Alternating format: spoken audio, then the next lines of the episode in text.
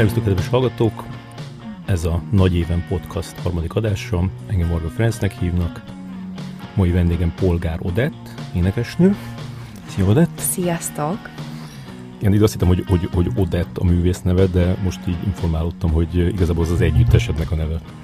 Igen, az együttesem neve is, az én nevem is, igazából ez az agyament név, ez édesapámnak köszönhető, mert amikor megszülettem, akkor sokat gondolkodtak a szüleim, hogy akkor mifele menjenek, és édesapám szeretett volna minél különlegesebben hangzó nevet adni. És az ő ötlete volt ez az Odett, de hogy itt nem állt meg, mert hogy a testvéremet pedig Vandának hívják, sima vével, nem dupla vével, úgyhogy mi ilyen különleges nevű gyerekek lettünk, és hát ezt tartottam később is annyira izgalmasnak, hogy amikor belekezdtem ebbe a pályába, akkor miért ne folytassam ezt azon a néven, ahogy megszülettem, úgyhogy Odett. Mondjuk el rólad, hogy te énekelted minden idők második legjobb magyar tévésorozatának, a Társas játéknak a főcímzenéjét, illetve feléptél Blondie előtt a Budapest Arénában, és ott Debbie Harry kétszer is méltatott téged a színpadról. Azt különben honnan figyelted? Először azt hiszem, hogy egy barátom írt SMS-t. De nem maradtál ott megnézni? Ott maradtam, csak én a backstage-ben voltam az első felénél. És ahogy lecsaptuk a koncert végét, akkor én bementem, akkor magamhoz tértem, de kell egy körülbelül ilyen negyed óra, még az ember így ebből az egészből így megpróbál visszakásztálódni a valóságba, és akkor írt egyébként egy nagyon kedves stylist ismerősöm, hogy éppen téged tapsoltat vissza Debbie Harry, hogy mennyire fantasztikus voltál, és akkor így visszajöttem neki, hogy na jó, akkor most kimegyek.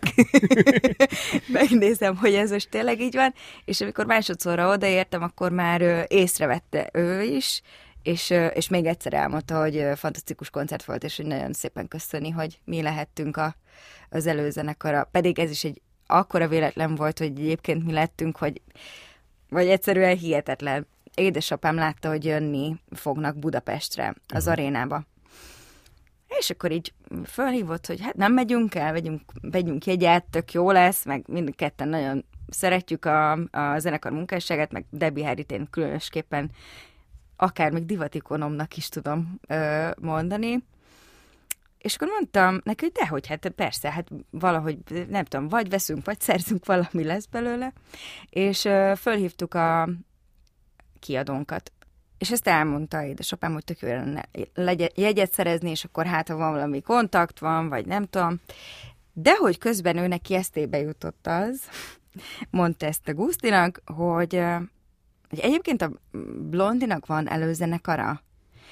És akkor, mivel Guszti ismerte akkor a Live Nation programszervezőjét, fölhívta őket, hogy egyébként ő neki van egy zenekara, aki nem is hasonló, hanem hogy egyrészt nagyon szereti, másrészt pedig azért valamilyen érzetben van összecsengés a két produkció között, nyilván mérföldekkel, de hogy női frontember, hogyha csak ezt x-eljük ki a hasonlóságok közül, és azt mondta a Live Nation-ös programszervező, hogy oké, persze, nem ő dönti el, hanem a zenekar, meg a menedzsment, és el kellett küldeni a CV-nket, a zenekari biográfiánkat, és akkor elküldtük, és elküldte Guszti, és akkor annyi jött vissza e-mailen, hogy nagy örömmel szeretnék fogadni ezt, hogy én legyek az előzenekaruk. Ez egy mondat volt. És akkor ezt én így kifotóztam, nem tudom, talán még megvan valahol print screenben a gépemben, úgyhogy hát abból indult ki tulajdonképpen, hogy el szerettünk volna menni csak Blondie koncertre, úgyhogy jól sikerült. És akkor ugye elképzelted, hogy úristen, mennyi koncerten lehettem volna előzenekar, hogy egy kicsit popán bedobja magát. Igen, valami ilyesmi. Amúgy tényleg, ha így belegondolok. De ez egy jó tanulság, hogy érdemes így próbálkozni, mert simán megtörténhet. Ez egyébként az egyik nagyon fontos tanulság, amit édesapámtól így átvettem, hogy benne van egy olyan típusú hit, azzal kapcsolatban, amiben nagyon bízik, és tudja, hogy jó. Tehát ilyen meggyőződése van dolgok iránt, abban olyan erővel tud előrébb haladni, hogy ezt senki máson nem vettem még észre körülöttem. Pedig azért nagyon sok zenész kollégával dolgozok együtt, de benne tényleg van egy olyan egyfele indulás. Ez nem azt jelenti, hogy nem látja körülötte lévő dolgokat, de hogyha valamiben hisz, és tudja, hogy nagyon jó, akkor az menni foganak, nincsen más választása. Aha. És ezzel kapcsolatban, meg az ilyen manővereivel kapcsolatban azért nagyon sok példát mutatott nekem. Tehát az, hogy nekem talán eleinte ennyire önbizalmam sem volt, vagy határozottságom, mint ami szerintem most már talán van. Úgyhogy ez rengeteget tanított engem, ahogy így hozzááll a dolgokhoz. Uh-huh. Egy korabeli ilyen beszámolóba írták különben, hogy irigyelnek téged, mert biztos, hogy pajtáskodtál a backstage-ben Debbie Harryvel, hogy ez tényleg így történt? Pajtáskodásról igazából nem volt szó, de beszélgettünk, meg egy pár percig azért fangirlingeztem, és így nagyon meg szerettem volna ölelni, és mégis öleltem, és talán ilyen kellemetlen 30 másodpercig öleltem is. ami de egyébként nem látszik az arcán, mert készült róla fotó is, nem látszik az arcán, hogy kellemetlen számára, úgyhogy... Tényleg erről készült fotó, hogy öleled? Igen. És melyik irányból készült? Tehát a te csukott szemes... Nem, az ő arcát, de mosolygott, úgyhogy jól vette ezt a dolgot. Ennyi volt, de igazából nem voltak ezek az előzenekart is, egyébként a stábot, mindenkit tartsatok távol tőlünk, tehát nem volt ez a nagyon elszeparáltsága az ő zenekaruknak, tehát nagyon nyitott volt mindenki. Úgyhogy... És mit láttál rajta, hogy ő, aki már úgy sok évtizede benne volt akkor a szakmában, hogy ezt még így élvezettel csinálta? Szerintem igen. Képzeld, volt egy interjúm koncert előtt, Blondie koncert előtt, és arról kérdezett a riporter, hogy hát, vagy valami olyasmit mondott, hogy hát Debbie Harry már nem az a fénylő csillag, aki annó fiatal korában volt, meg hogy már, hát már nem is úgy néz ki, és hogy ez így, az milyen kellemetlen, hogy ez így, engem így hogy érint. És akkor mondtam, hogy hát engem, hát ez, húha, felhúztam ezen a szemöldökömet, mert én azt gondolom, meg azt érzem egyrészt, hogy valaki mondjuk már a 50-es éveit jóval elhagyva színpadra áll, és egyértelműen látszik, hogy tudatában van annak, hogy ő mennyit élt, hogy ő mit tett le, hogy ő kicsoda, akkor én ezt így nem kérdőjelezhetem meg nézőként, meg hallgatóként, hogy a művész az mit gondol magáról, meg ő hogy van. Vagy legalábbis bennem van egy ilyen...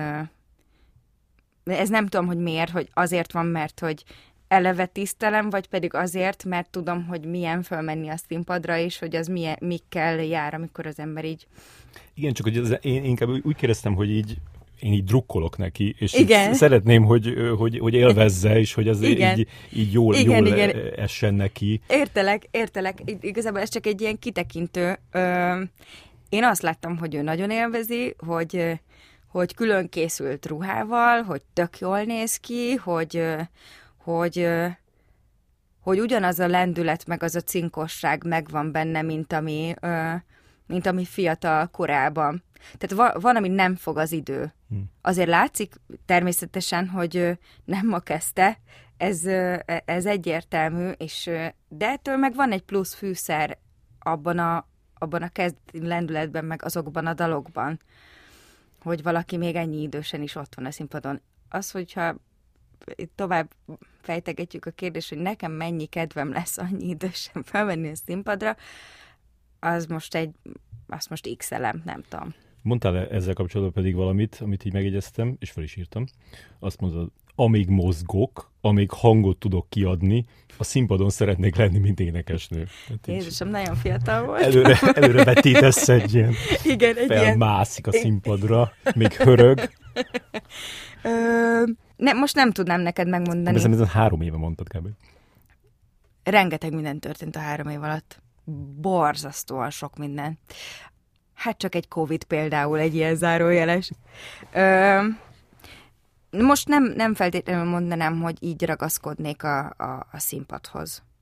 Szeretem, meg jó, tehát, hogy most egyébként próbáról jöttem el, mert hogy hétvégén lépünk fel a srácokkal, és hogy imádom, meg az a lendület, meg most így tudod, minden régi dal is új, így egy 1,5 év után. Úgyhogy ebben tényleg van egy ilyen újra lendületérzés, hogyha eltelik egy kis idő, esetleg mondjuk zene nélkül. Azt inkább látom magam előtt, hogyha jól megöregszem, és lennének koncertfelkérések, akkor én így mondjuk 1, 2, 3 csinálnék egy évben. Uh-huh. De annak egy olyan milliót kitalálni, dramaturgiát, akár egy picit ilyen színházi környezetben, ami tehát már egy a szó jó értelmében performance, tehát hogy szórakoztató lenne, vagy legalábbis én így képzelném el, de a lényeg, hogy lehet, hogy már nem biztos, hogy 60x évesen szeretnék klubbozni, hogyha ez a kérdésed, de nem tudom, mert lehet, hogy addigra pedig az lesz a menő, meg minden vágyam. De most ez az álláspontom. De akkor így hogy látod a hosszú távot ebben a szakmában? Tehát, hogy mondjuk más ilyen női előadókat nézel, akkor van, aki ilyen példaértékű, ahogy egy karriert végig lehet csinálni?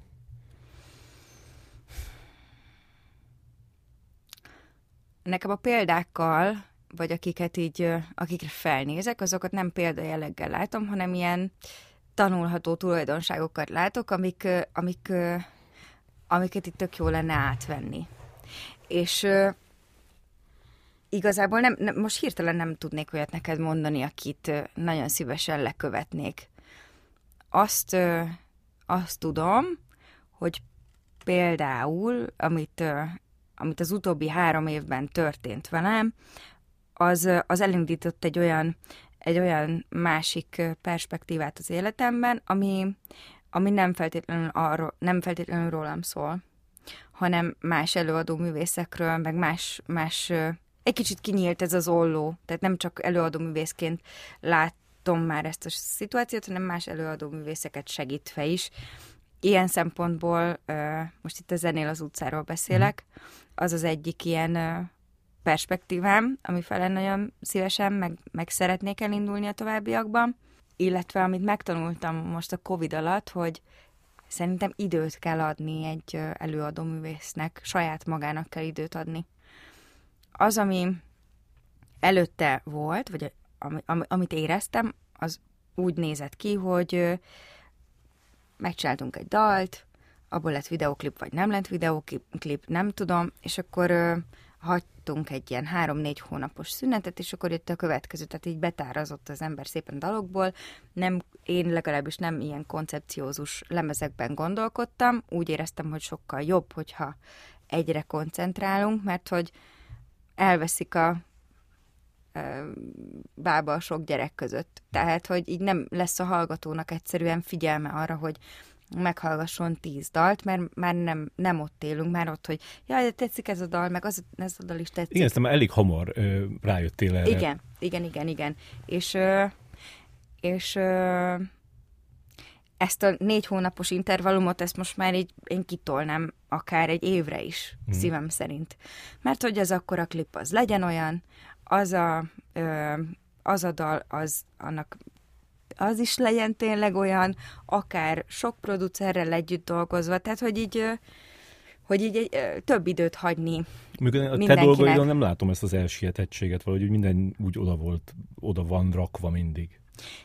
Igen, mert erre így, ez így engem zavarna, ha nem. Uh-huh. Csak lehet, hogy a máskodon ebbe bele kellett halni egy kicsit, tehát hogy így túl sok volt. Mindig bele kell halni. Most már nem egyébként, ahhoz képest.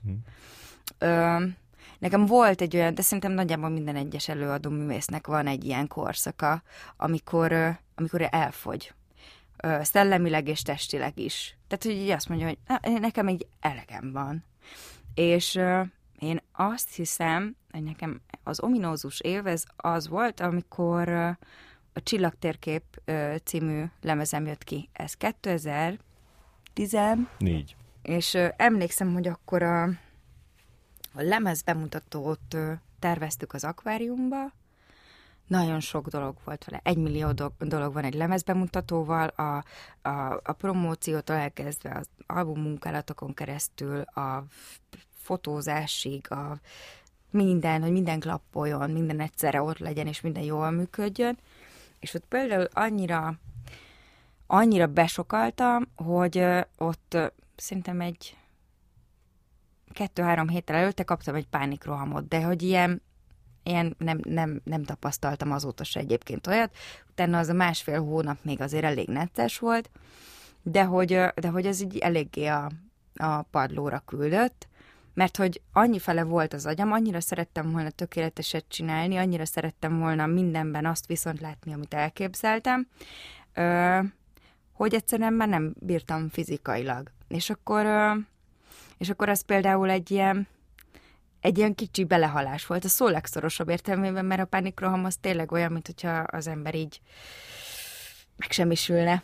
Megfulladna. Igen, megfulladna. Én nekem nem is feltétlenül ez a fulladás volt, hanem amikor így az ember így, még a szívrohamhoz szokták hasonlítani, hogy így nagyon így a mellkasod így összeszűkül, és ilyen embriópózba várod, hogy ennek vége legyen, és fogalmat sincs, hogy mi ez, mert hogy még életedben nem volt, és egyszer csak így. Na és akkor ott volt az egyik ilyen intőjel, hogy jó, hát akkor azt lehet, hogy egy picit, egy iciri-picirivel azért jobb fejebbnek kellene lenni magammal. Mm. De ez mindig tőled jött? Tehát ez mindig te volt, aki hajtottad magadat? Igen. Nem mások hajtottak? Nem. Mm. Tehát a körülöttem lévőknek szerintem a negyede elég lett volna. Ahhoz, amit én szerettem volna magamból kihozni. De akkor egyébként úgy nézett ki a színpadkép, ez a csillagtérképes lemezbemutató, hogy elképzeltem, hogy ilyen emberméretű kalitkákat szeretnék, amiben tök jó lenne, hogyha lennének szobrok, de ha nem baj. És akkor így mindenféle ilyen színes égőket szeretnék még oda tenni, és a dobra is szeretném ezt valahogy rá. Na mindegy, lényeg, hogy én elmentem, megszereztem az emberméretű kalitkákat, a szobrokig már nem jutottam el, de mindenféle színes égőt is sikerült, és akkor amikor berendeztem a színpadot, és így leültem a szélére, hogy akkor egy picit így visszafele számoltam, hogy jó, ha ezt most én letudom, és vége van, akkor lehet, hogy egy kicsit most visszaveszek a dologból. De hát utána se sikerült sokkal jobban visszavenni. Ez mindig egy ilyen sokkal hosszabb intervallum, amikor így lebeszéled magadot arról, hogy nem kell mindig a maximumot, mert egyrészt nem fogsz mindenkinek tetszeni, nem fog mindenki szeretni, és nem is kell, hogy mindenki szeresse, meg mindenkinek tetszen az, amit te vagy. Aha. Nekem mindig az volt a benyomásom veled kapcsolatban, tehát a te produkcióddal kapcsolatban, hogy tehát nagyon jól énekelsz, nagyon jól nézel ki, nagyon jók a számok, nagyon jó az előadás, tehát így minden klappol, és hogy még azt hiszem, hogy tehát ez egy ilyen teljesen ilyen nemzetközi szintű profiságú produkció, amivel neked itt a helyi Beyoncé-nak kéne lenni. és hogy szóval az a kérdésem, hogy ez benned, ez egy ilyen folyamat, gondolom, hogy ez nyilván mindenkiben azért van ez a frusztráció, hogy jobb szeretne lenni, meg több meg népszerűbb szeretne lenni, meg nagyobb közönséget szeretne, hogy ez például egy olyan dolog, ami így hajtott téged, vagy ez így mindig így vitt előre, vagy nem foglalkoztál ezzel? A népszerűsége a produkciónak az nem tudom, mi múlik. Arra még nem jöttem rá, hogy mi a recept. Azt tudom, hogy mi kellene még hozzá, amitől még vonzóbb a dolog. Az egyik az talán az, hogy az ember kicsit többet beszéljen mondjuk a magánéletéről. Az szerintem egy ilyen kulcskérdés ebben az országban. És én azért megúsztam ezt a 13 évet úgy, hogy nem kellett eladnom a Story magazinnak, meg a Blikket vagy a Borsot fölhívni, hogy mi a szitu, mert egyszerűen nekem ez ilyen olcsóság. Holott ma Magyarországon szerintem sokan élnek ebből a népszerűségből. Még hogyha azt is mondják, hogy hát ők nem is tehetnek róla, de hogy nem. Hát mindannyian tehetünk róla, hogy éppen hol meg kivel beszélgetünk. Hát ezek a döntések. Ha neked sikerült nem beszélni, akkor meg lehet csinálni. Igen. És ennyi év után lehet, hogy ezt mit tudom én, 5-6 évvel ezelőtt nem mondtam volna így, de most már ennyi idő után már merem azt mondani, hogy lehet ezt így csinálni is. És egyébként... De akkor nehéz volt? Így... Nem. Nem, aha. Tehát nem nyaggattak ezzel, hogy... Pont 2 nappal ezelőtt hívott fel egy újságíró, és hogy én hol vagyok, és hogy mit csinálok, és mert Balatonon vagyunk egyébként, most ott van a főhadiszállásunk, és dalírás, meg lazítás, meg ilyenek vannak, meg próbára feljövés, és hogy kivel vagyok a Balatonon? Hát mondom, nem elég, hogy vagyok a Balatonon, és kész, hogy mondom, én az elmúlt x évben nem beszélgettem ilyesmiről, beszéljünk valami sokkal izgalmasabbról, mondjuk, hogy így, nem tudom, milyen dalok készülnek, a közönség az mennyire várja a következő koncertet, vagy hol lépek föl, tehát, hogy és akkor adtam a tippeket, szóval még mindig próbálkoznak, de nem. Mondjuk hozzáteszem, hogy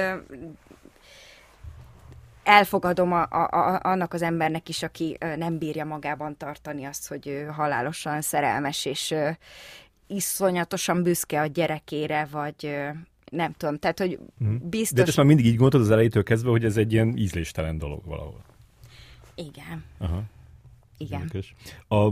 Az Estokács András mondott erre egy tököt, aki az on the spot-os párnak az egyik fele, hogy amikor először felmerült, hogy így beszélnek nyíltan a kapcsolatukról, akkor így valahogy így egy blikkes újságíróval beszéltek éppen, és akkor azt mondta, végig így tök korrekt módon azt mondta a blikkes ember, hogy itt 2 irány van, vagy az van, hogy kimaradunk az ajtón, és akkor nem foglalkozunk veletek, de hogyha beinvitáltok minket a lakásotokba, akkor viszont nem állunk meg a hálószobáig. Uh-huh. És akkor jó, és akkor mondták, hogy hát akkor inkább ne, kösz. Igen, mondjuk egyébként az ő munkakapcsolatuk, tehát hogy ők azért vállalják, tehát ők kiteszik, tehát hogy ők is vannak címlapon. De mondjuk volt 5 év, amikor még nem vállalták. Természetesen. De azért ő nekik is muszáj volt ezt bedobni. Szerintem ez, tehát hogy nem tudom, hogy ők pontosan miért döntöttek így. Én is fenntartom a jogot arra, hogy egyszer úgy döntök, hogy akkor ezt így. De hogy utána se szeretném, hogy arról szóljon. Csak az a baj ilyenkor szerintem az emberek 90%-ában, hogyha ezt a mézes madzagot elhúzod előttük, akkor utána már egyből úgy asszociál, hogy tudod, hogy hívják, és hogy milyen jó, hogy ők ketten. Szóval... Igen, abszolút, ezt megnyitod ezt a Pandora szelencét, akkor onnantól már azt hiszik, hogy ilyen legjobb, legbizalmasabb barátod, vagy bármit megkérdezhetnek onnantól a kapcsolatodról, vagy akármiről. Így van. És ez szerintem ez olyan kényelmetlen, tehát hogy igazából mindenki csak gondoljon bele egy percig, hogy ezt szeretné, hogy így egy totál idegen arról beszéljen, hogy ő egyébként otthon kivel mit, és hogy hogyan, és de hát ez nem, hát dehogy is. Tehát eszembe nem jutna a buszmegállóban megkérdezni a mellettem álló ülőt, hogy és egyébként otthon rendben vagytok? Vagy most már mosogat el maga után a Jancsi? Hogy van ez? Szóval nem. Beszélgessünk egy kicsit a koncertjeidről, mert most elég sokat megnéztem a YouTube-on közülük. Jó! és azt vettem észre, hogy így próbálod felrázni a magyarokat a testpettségükből. Hogy érzed, hogy mekkora sikerrel zajlik ez? Alapvetően mindenki meg tud mozdulni, ez is, meg mindenki jól tudja magát érezni, és ezt mutatni is tudja, még hogyha azt is gondolja, hogy ő egy introvertált ember, szóval lehet rájuk olyan hatással lenni.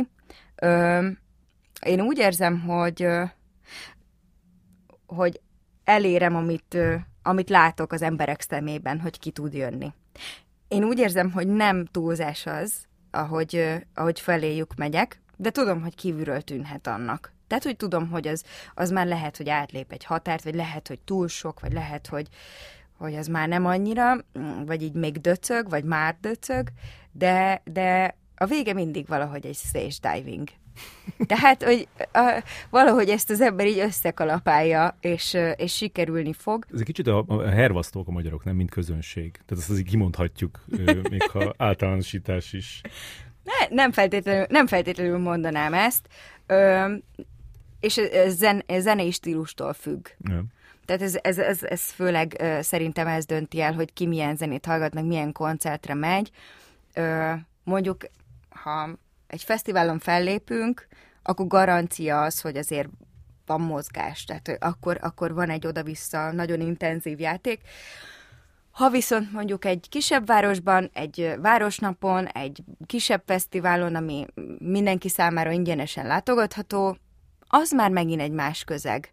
Ott megint van ennek egy külön nyelvezete, ahogy ott az embereket meg lehet, vagy meg kell szólítani, és az azért mindig egy kicsit fogcsikorgatósabb.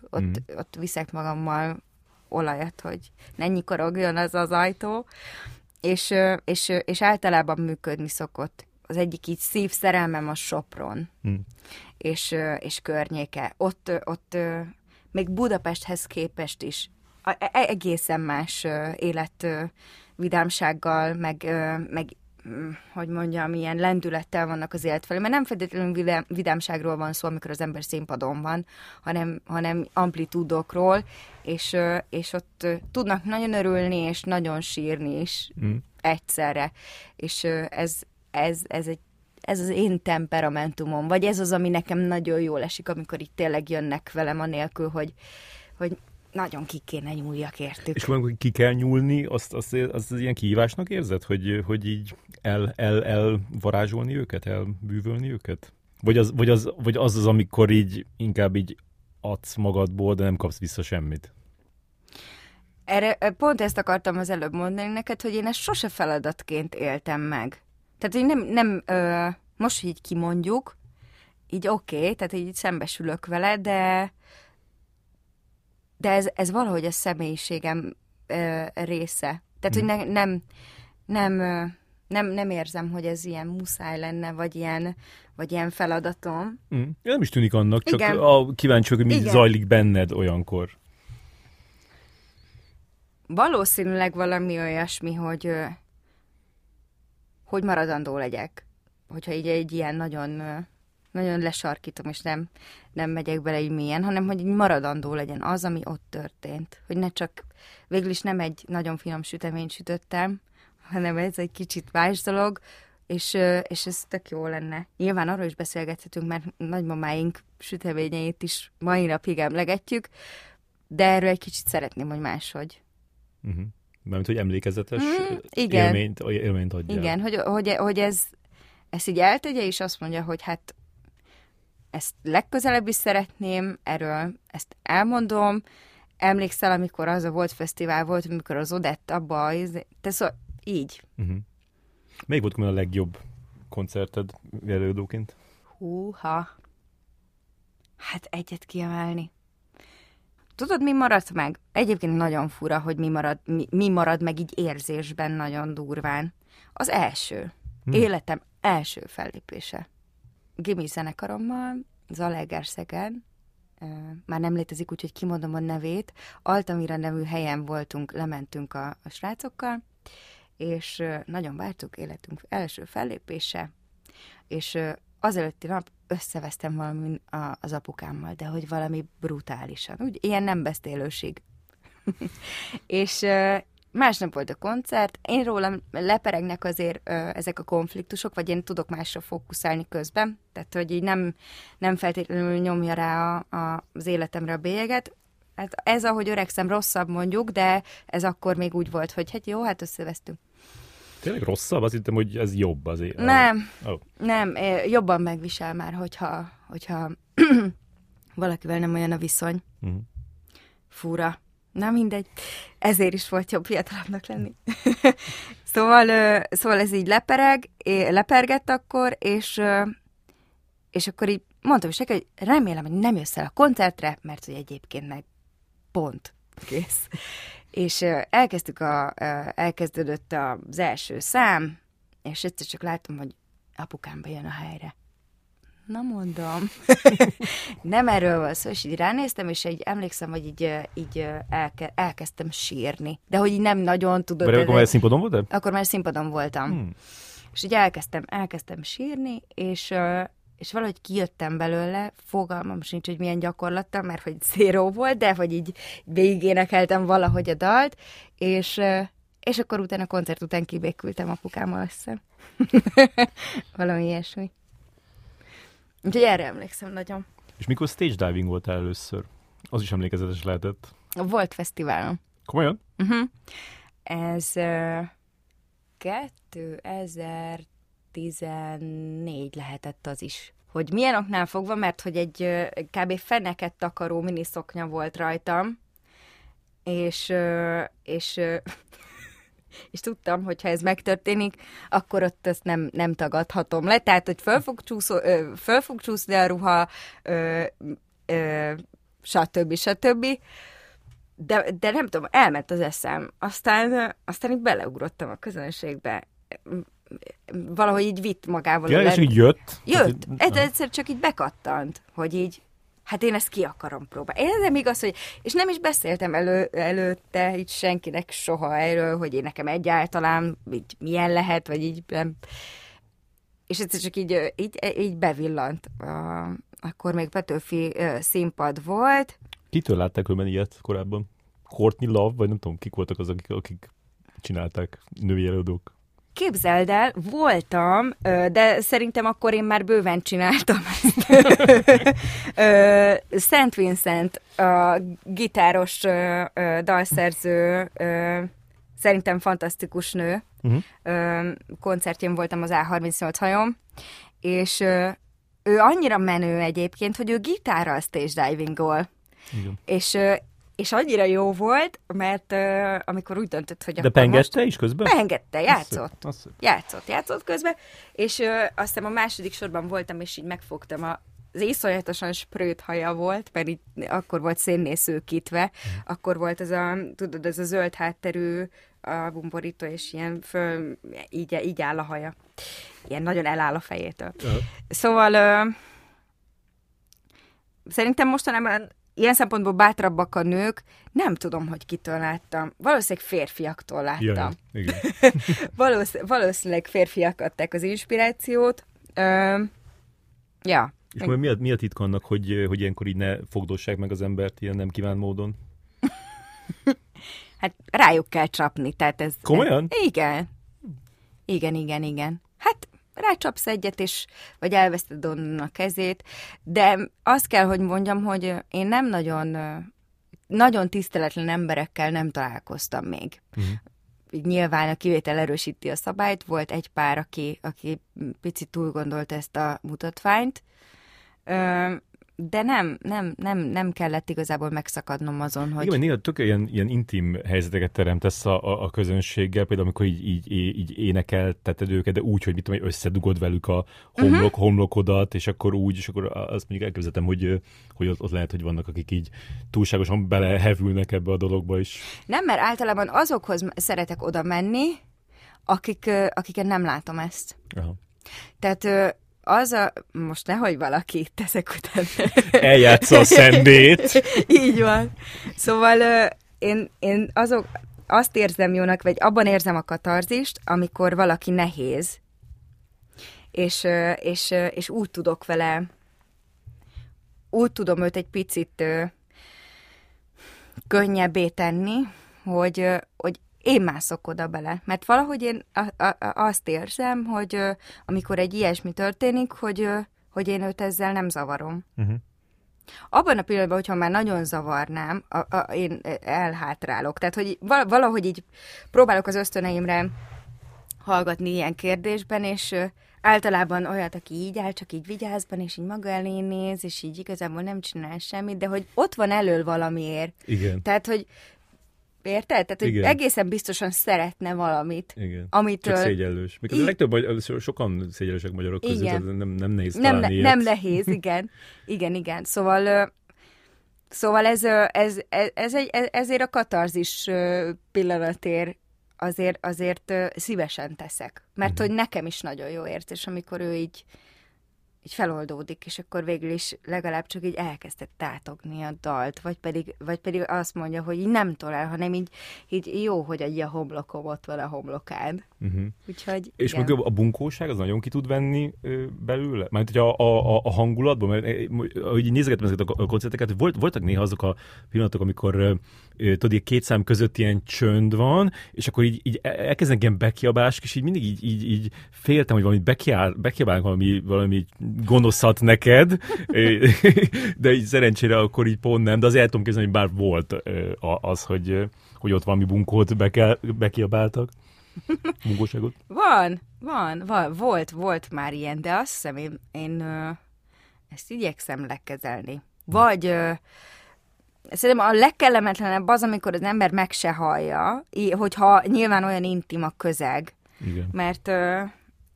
Mert az olyan fura, de mondjuk érted, nem tudom, hogyha egy... Igen, ha mindenki meghallja, akkor azt le kell reagálni. Azt le kell reagálni, így van. Én ezzel így vagyok. Igen. Mert nyilván mindenkinek vannak gondolatai, meg megjegyzései, amit akár félhangosan is elmond, de hát ez nem feltétlenül ér el mindig hozzám. De amikor olyan van, hogy ez elér, akkor ezt érdemes lecsapni. Én szerintem. Tehát most hogy szóltad lecsapni? Mit mondasz, hogy hé...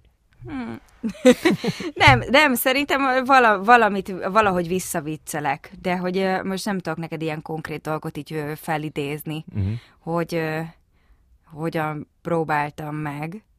Tehát, hogy nem húzogatom a cica bajszát, hanem szólok a cicának, hogy arra van az ajtó. Inkább így. Aha. Tehát, hogy nem kezdem el ezt egy ilyen poénkodással kerekíteni, hanem inkább megkérem, hogy akkor jó. Igen, hát, persze, az se jó, hogyha megalázod. Mert nem, hanem, hogy ezt akkor jó, hát akkor, hogyha így, akkor rendben. Igen. És különben, ha leveszed a cipődet, az már mutatja, hogy jó a buli? Azt néztem, hogy ez lehet egy ilyen egy szint.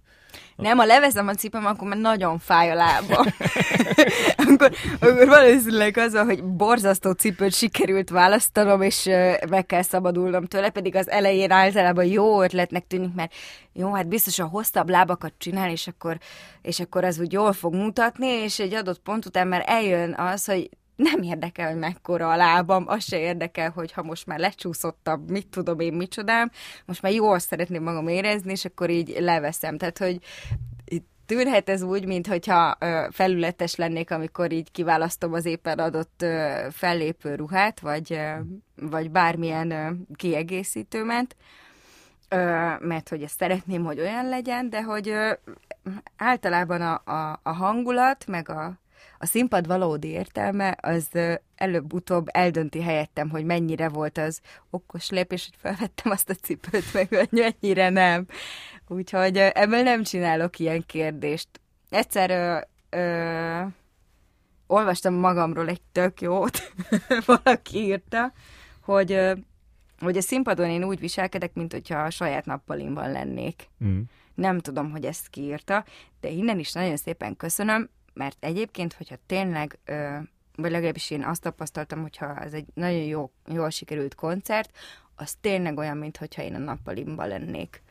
Tehát ott meg már az ember jó esetben nincs cipőben. Akkor kicsit ilyen transzba vagy ilyenkor, nem? Tehát, hogy, mert mondtad a Blondie-nál, hogy kell egy 15 perc, amíg úgy visszatérsz a normális kerékvágásba, hogy azért nem annyira vagy ilyen beszámítható a színpadon, nem? Közben meg, de, mert nyilván van, tehát, hogy nem tudom, hogy mi történik. Ebben tényleg totálisan igazad van, viszont azért az ember tudatosénye ott van, hogy ez a dal, ez ezután jön, az addig tart, abban ott a zenei rész, ott az a szöveg van, itt így kell azt csinálni. Szóval, hogy így vannak ilyen leprogramozott részek ebben a történetben, de ezt nem úgy vesszük el, vagy legalábbis én nem úgy veszem elő, mint egy vizsgánál, hanem ez akkor jó, hogyha úgy működik, hogy fogalmam sincs, hogy működik. Úgyhogy nekem ez valószínűleg igen, én akkor tudom élvezni ezt az egészet, hogyha ezek mellett a betáplált programok mellett nincs semmi, amire nekem külön oda kell figyelnem, vagy ahhoz képes kell a következőt csinálnom. Akkor jó, amikor ez egy ilyen totális önfeledtségben kiteljesedik. Uh-huh. És ez sokszor van? Tehát, hogy az eseteknek a sok nagy részében? Az esetek nagy részében így van. Uh-huh.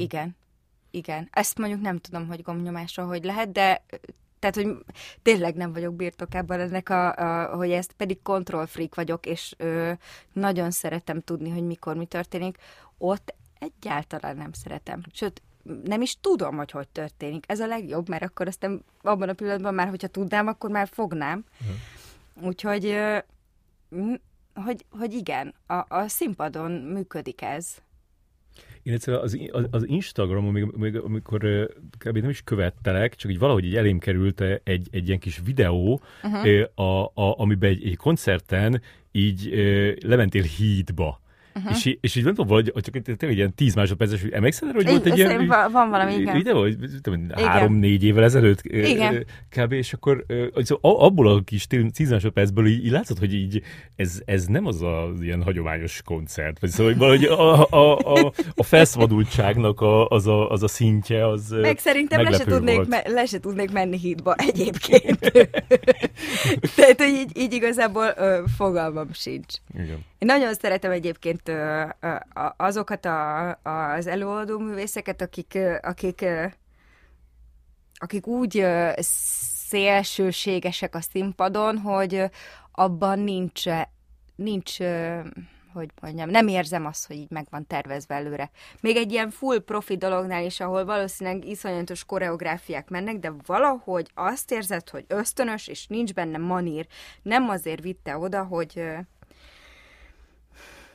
most akkor odaviszem, hogy jó, megmutassuk, és akkor majd ettől fognak rólam beszélni. Én azokat, tehát, hogy tényleg ez a Saint Vincent a legjobb példa erre, hogy ott azt éreztem, a csaj szintén, vagy legalábbis én azt látom rajta, hogy ő ott kikapcsol valami kábelt, így a fejében, és így talán nem is pislog, miközben énekel, és így megy előre.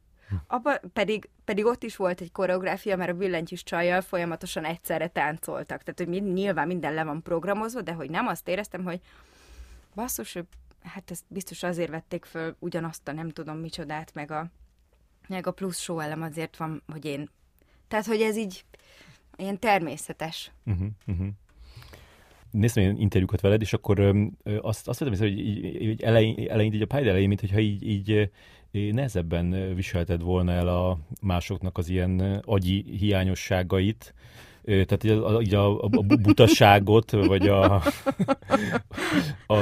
ostorságot, és ennek hangot is adtál. Igen? Igen. Tehát, hogy voltak ilyen konfrontatívabb interjúid. Így tudom, melyikre gondolsz szerintem, ami fönt van, és meg lehet tekinteni. Aztán megtanultál így kevésbé karcos lenni? Megtanultam, igen, sajnos. Egyébként ezt nem szeretem, hogy megtanultam kicsit jobban kezelni. Viselkedni. Viselkedni, igen.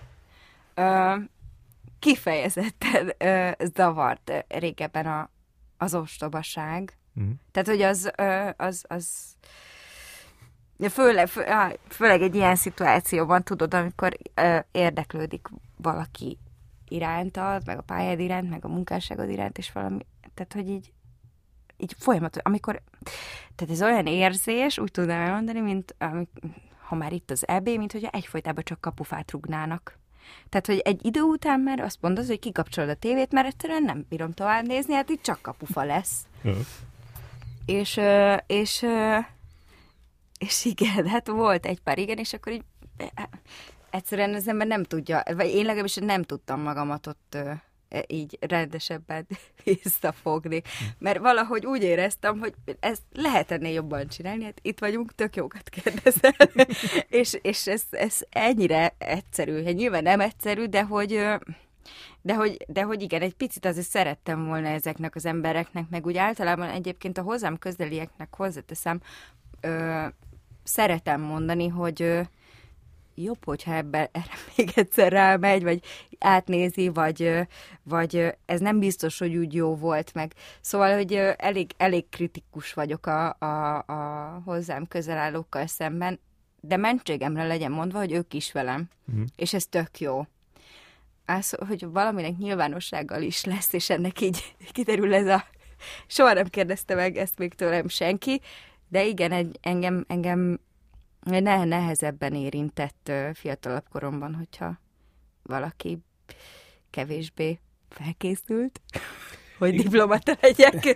De szerintem azért szóval látszik rajtad az, hogy intelligensebb vagy annál, mint ahova beszokták lőni. De ez nem taszító egyébként szerinted? Hát biztos, hogy egyesek számára taszító, persze. Ugye? Ez valószínűleg ezzel győztem meg magamat, hogy nem jó, hogyha...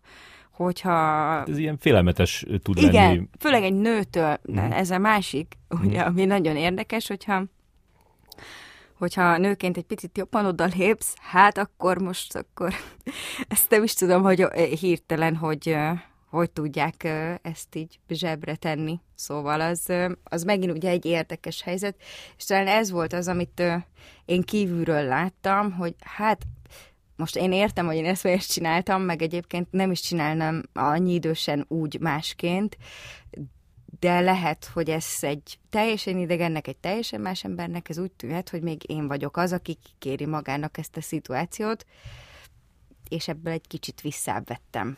Uh-huh, uh-huh. De úgyis vissza tudtál benni belőle, hogy már nem zavar annyira, vagy tudsz rajta nevetni az ostobaságon, vagy azért belül még zavar? Most itt, hál' Istennek az utóbbi időben, tudod mit? De sajnos igazad lesz, nem mutatom ki egyáltalán már. Tehát már lenyelem, nevetek egy kicsit, de hogy úgy érzem, hogy nem érdemes belemenni. Aha. Mondod valahol, hogy jártál a Kultipexbe bulizni. Igen. Mikre jártál? Fú, nem pontosan van meg a sztori. Egyszer egy ilyen ominózus van, és szerintem a ZKM szizett. Uh-huh. Ugye a Realistic Groupból. Gimiben barátnőmmel úgy gondoltuk, azt beadjuk otthon, hogy egymásnál alszunk. Ezt nem javaslom egyébként senkinek, nem szép dolog. És Zalaegerszegem, igen. És fogtuk magunkat, és felültünk egy buszra, egy Volán buszra, ami letett minket Budapesten, mert ugye nekem a 18. születésnapom volt, szeptember eleje, és följöttünk, és akkor kitaláltuk, mert hogy hallottunk innen, onnan, amonnan koncerteket, meg bulikat, hogy hova lehet elmenni, és akkor így volt a Kultiban, mondom, szerintem valamilyen DJ-zés és MC-zés volt. Igen. És akkor elmentünk oda, és akkor azt hiszem ilyen, de volt némi drum and bass is, úgyhogy fogalmam sincs, hogy éppen ki lehetett ott akkor. De ez volt az egyik ilyen emblematikus része. Aztán utána nem sokkal szerintem föl is szántották a dolgot. Nem is tudom, hogy mikor lett vége. Én sem próbáltam gondolkozni, de hát szerintem 10 éve már van. Bőven. Úgyhogy igen. De van egy ilyen vonzalmad az underground felé, vagyis mindig is volt, nem? De emellett meg mégis így mainstream dolgokat akarsz csinálni, popzenét akarsz csinálni, hogy ez nem volt soha egy ilyen... Igen, ez mindig egy ilyen küzdelem lesz, és ez vagy legalábbis remélem, hogy egyszerűen megoldom ezt a csomót. Igazából ez az a konfliktus, amiről az előbb is beszéltünk, hogy így értem, hogy ő így hol van, és hogy kérdezi a hülyeséget, de hogy eleinte indulatos vagyok, aztán utána így megnyugszom ebbe a történetbe. Igen, én nekem az underground kultúra az nyilvánvalóan onnan eredendeztethető, hogy az édesapám Müller Péter Sziámi 90-es évek Sziámi zenekarában zeneszerző gitáros volt, és akkor én nekem onnan már nagyon sok minden ilyen jött magától. A 93-as Szigeten, így emlékszem, amikor az anyukám ott a Dunapartra vissza hugomat egy ilyen kis pólyába, és így nézzük a tűzijátékot, mert akkor augusztus 20-án volt a Sziget. És tehát bárhogy is számolom, én akkor 5 éves voltam. És az volt a buli, hogy ott sátraztunk a csónakházban, és akkor ott... a zenekar, a Sziámi zenekar összes tagja, plusz a gyerekek, és akkor így ilyen játszósorok volt kialakítva, szóval, hogy ez a közeg, ez így nekem nagyon elememmé vált, de hogy ezt nem úgy képzeljük el, hogy ilyen baráti összejövetelek voltak utána, meg ilyen nagyon intenzív kapcsolatok, hanem ezek ilyen alkalmak voltak, és innen jöttek... Innen jött szerintem ez az én nem is világnézetem, hanem egy ilyen a személyiségem egy része. És aztán amikor meg felköltöztem Budapestre, akkor nem efele a közeg fele kezdtem el nyitni, hanem egy másik, inkább az elektronikus zenei underground élet érdekelt nagyon, és akkor oda ilyen helyekre jártunk bulizni. Úgyhogy valamiért azt éreztem, hogy ott majd így nem lesznek hülye kérdések. És ez egy ilyen kényelmes terep volt ilyen szempontból, de hozzáteszem, hogy ez a közeg azt sznobbá tudja tenni az embert, és ezt pedig soha nem akartam lenni.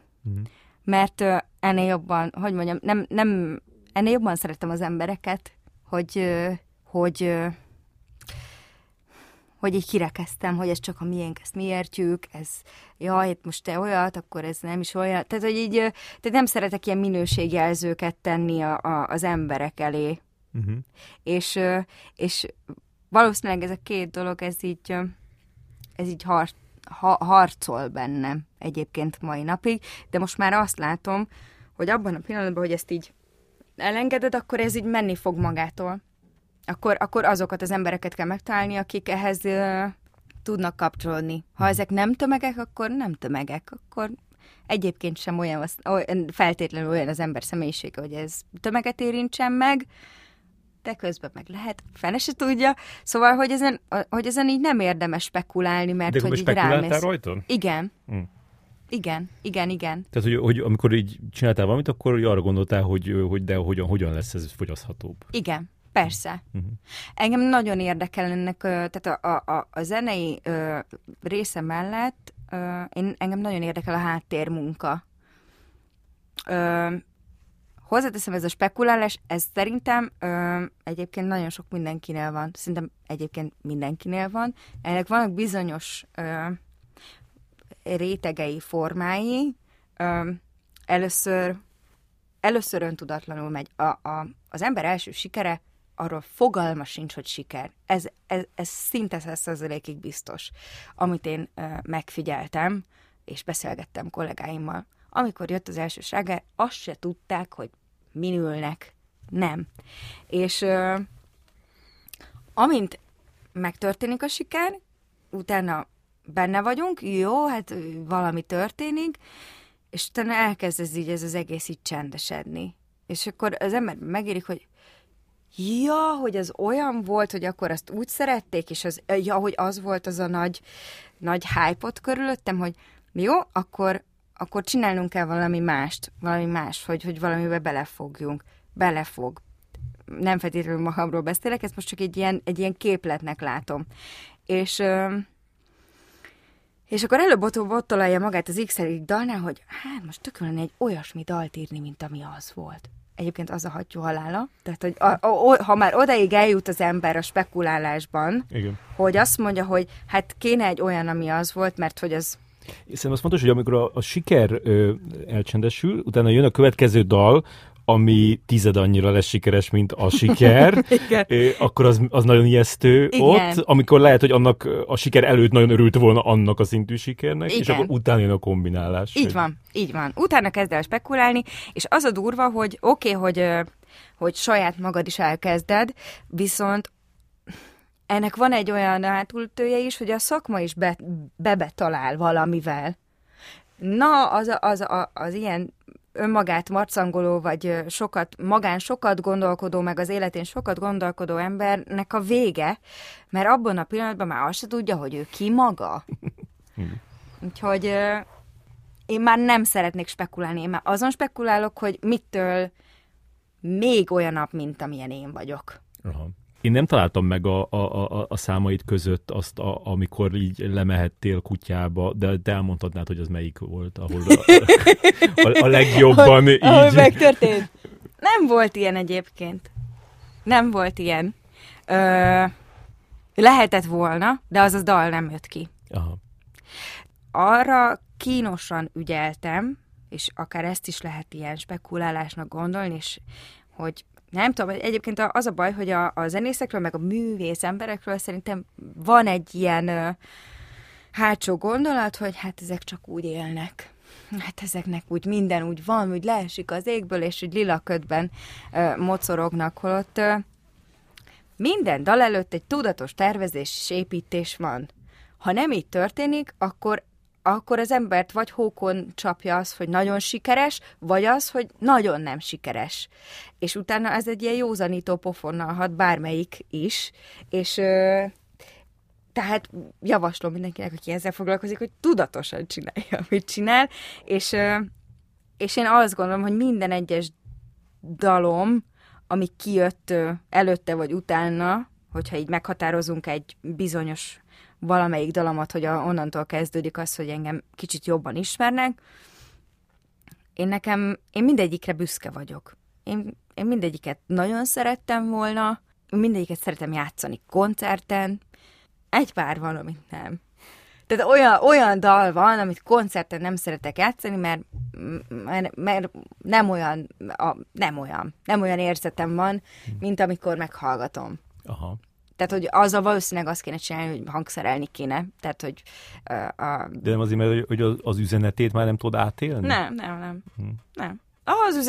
Az üzenetekkel, na ez a másik, lekopogom szerencsém, hogy a dalszövegek azok minden esetben azt érzem, hogyha, nem tudom, 70 vagy 80 évesen azt mondanák, hogy megmutatnák egy dalomat, hogy ezt énekeltem, azt mondom, hogy tök jó. Tehát, hogy ezen nem kopott semmit a véleményem. Ezzel kapcsolatban erre nagyon büszke vagyok. Igen, szerintem különlegesen igényesek a dalszövegeid. Tehát, hogy így az összes gyakorlatilag. Ez is baj, látod. nem tudom. Igen, erre ez...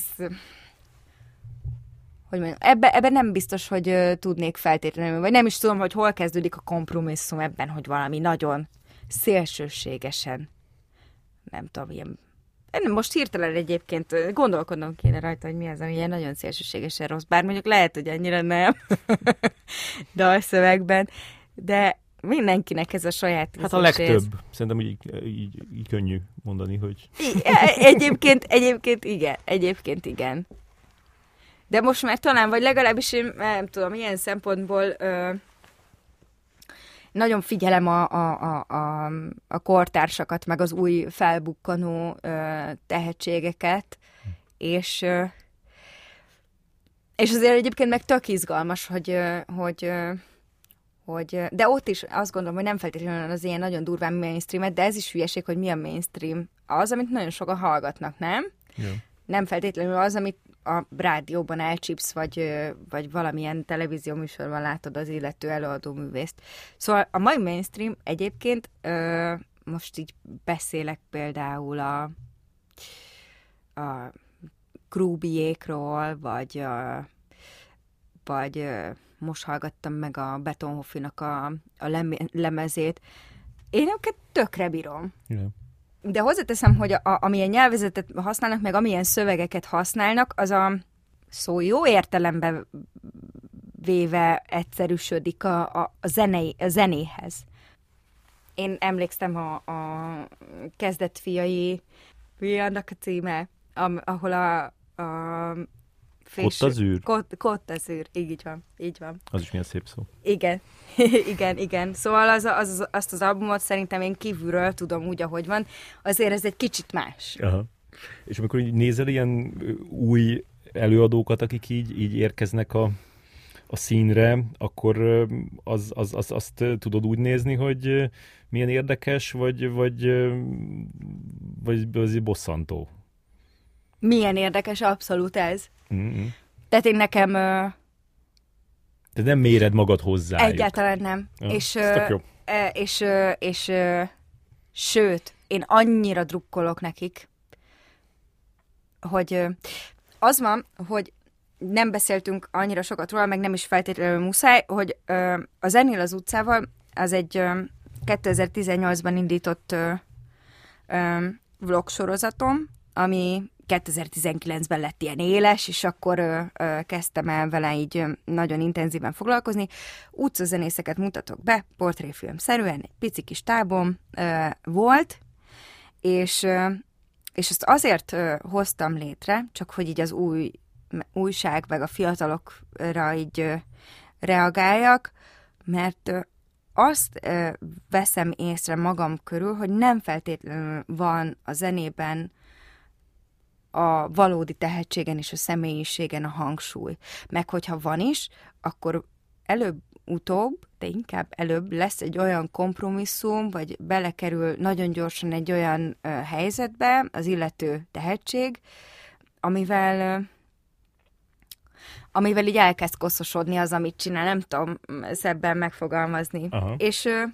És úgy éreztem, hogy ezek az emberek megérdemlik azt, hogy odafigyeljenek rájuk, hogyha nem is akkora hatalmas nagy nézettséggel, de hogy basszus, azt látom, hogy ez a csávó itt, aki itt van a -2-be, az aluljáróba, és néha az ember látja XY-t a falunapon, hogy ő ott mit csinál zenél a világot jelentő deszkákon, és tök jó gázsit keres backstage-el, nem tudom. Ő még itt fagyoskodik, 5 forintokért, hogy akkor most hát, ha valaki őt felfedezi. Egyszerűen csak ez járt a fejemben, hogy egyszerűen nem akarom ezt elhinni, hogy ezt így lehet hagyni. Aztán nyilván ez egy sokkal árnyaltabb dolog, mint ahogy ezt én most lefestettem. Aha. Mert valaki nem is szeretne továbbfejlődni. Ezt tudom mondani, hogy annál tisztább dolog nincsen, mint az utcazenész, nem? Tehát hogy az, hogy így játszol, az emberek ott jönnek, van az a 2 perc, amíg úgy el tudod kapni őket, és akkor vagy megállnak, vagy nem, de ha meg se állnak, akkor is így, nem tudom, nekem egy csomó ilyen nagyon jó ilyen utcazenész élményem van. Hát ezek ilyen családi nyaralásokhoz kapcsolódnak, valamilyen, tudod, ilyen olasz kis falukban, meg ilyen helyeken, de hogy így nagyon megmaradtak bennem azok az utcazenészek, bár csak így mondom, hogy néha így összekapcsolódott azzal, hogy így kicsit is sajnáltam őket. Tehát, hogy... És ez tökre baj. Igen. Mert egy bizonyos szempontból valakit kell, hát azért mondom, hogy egy embere válogatja, mert valakit nagyon kell sajnálni, mert van olyan élethelyzet, meg van olyan szituáció, és segíteni is kell rajta, legalábbis nem mindenkinek, de aki úgy érzi, hogy segíthet, az segítsen. De van, aki nagyon magának való, és nagyon öntörvényű. Hozzáteszem, ez pontosan ugyanolyan, mint hogyha ezt rá lehet világítani arra a profi szakmai körre, akik már ott tartanak, hogy így iszonyatosan elviselhetetlen személyiség. Tehát ez utcazenészben is ugyanúgy, tehát mindannyian ugyanolyanok vagyunk a mondat végén, csak jobb a körítés esetleg, hogyha valaki ezt profi szinten űzi, de igazából a mondat végén az is egy díszlet. Mhm. Te próbáltál utcazenészkedni? Soha életemben. Nem? Azt hittem, hogy legalább ebbe a dologba így kipróbáltad, hogy milyen az. Nem. Nem. És valószínűleg soha nem is tettem volna. Ja. Tehát... Ami megteheted. Még megtehetem. Meg egyébként velük a részekben utca zenélünk. Jaj. Tehát, hogy ott van egy ilyen kis felvétel, ahol ez így megtörténik. Nem érzem én egyébként az utcazenét. Én nem. A saját magam szempontjából. De miért nem? Egy jó Wonderwall-t elénekelhetnél. Pár szépen csillogó 20 forintosért. De egyébként nem erről van szó, mert hozzáteszem, sose beszéltem ezekben a vlogokban erről, meg egyébként szerintem nem is feltétlenül etikus, hogy így mondjuk mennyit keres egy utcazenész, mert azért ez egy elég, hogy mondjam, rázós téma. De még keveset? Gondolom, amiatt rázós téma, mert nem adóznak, de keveset? Többek között. Én azt gondolnám, hogy sokat. Jól keresnek, igen. Igen. Aki ügyes, aki kitartó, meg ezt tényleg úgy csinálja, hogy akkor a héten 5 nap, az igen. Az. De hozzáteszem, hogy ez természetesen a közönség, ez aztán csak a közönségen múlik, hogy ők mennyit adnak ezért a produkcióért. És mondom, tehát a tehetség az igazából el tudja tartani magát. Igen. Most igen, a többi az egyéni preferencia. De igazából nincs nagy különbség aközött, hogyha utcazenészként próbálod elkapni a járókelőket, mint hogyha mondjuk te elmész egy olyan fesztiválra, vagy egy falunapra, nem tudom, hogy miket szoktál csinálni, de hogy egy olyan közönség elé, ami mondjuk nem feltétlenül azért jött oda, hogy téged megnézzen, hanem akiket így el kell kapni, nem? Abszolút. Ebbe ilyen szempontból tényleg van hasonlóság. Hozzáteszem, hogy az utcazenészek 100-szor edzettebbek szerintem, mint bármelyik színpadi profi produkció. Ezt most tök őszintén mondom. Már csak azért is, mert stúdióztam velük sokukkal, és olyan kvalitással rendelkeznek, hogy tehát ez olyan, mint tehát egyrészt az, hogy hangot ad ki, az izmoknak a munkája, és ő például tényleg a mínuszoktól a plusz 40-ekig énekel. Az olyan stabilitást ad, nem énektanár meg ilyesmi, hanem egészen egyszerűen az, hogy ő ezt űzi, nem beszélve, hogyha valamilyen hangszere játszik az ujjairól. Tehát, hogy úgy játszanak taktra, úgy énekelnek föl stúdióban, hogy minimálisan kell, hogyha esetleg kell egyáltalán javítani rajta. Tehát, hogy olyan szintű rutint szereznek ezzel az utcazenéléssel, hogy bárkit másnap ki tudnék tenni oda, hogy most tessék, akkor zenéj. Amikor beszéltél erről, akkor, és említetted azt, amit most is mondtál, hogy vannak akik közülük, akik nem akarnak mondjuk úgy tovább lépni, vagy belépni az ilyen legitim show business világába, és nekem, amikor erről beszéltek, akkor nekem úgy tűnik, hogyha ezt te valahol meg is értenéd. Tehát, hogy így minden egyes aspektusát megértem ennek, hogy ez miért nem szeretné valaki. Yeah.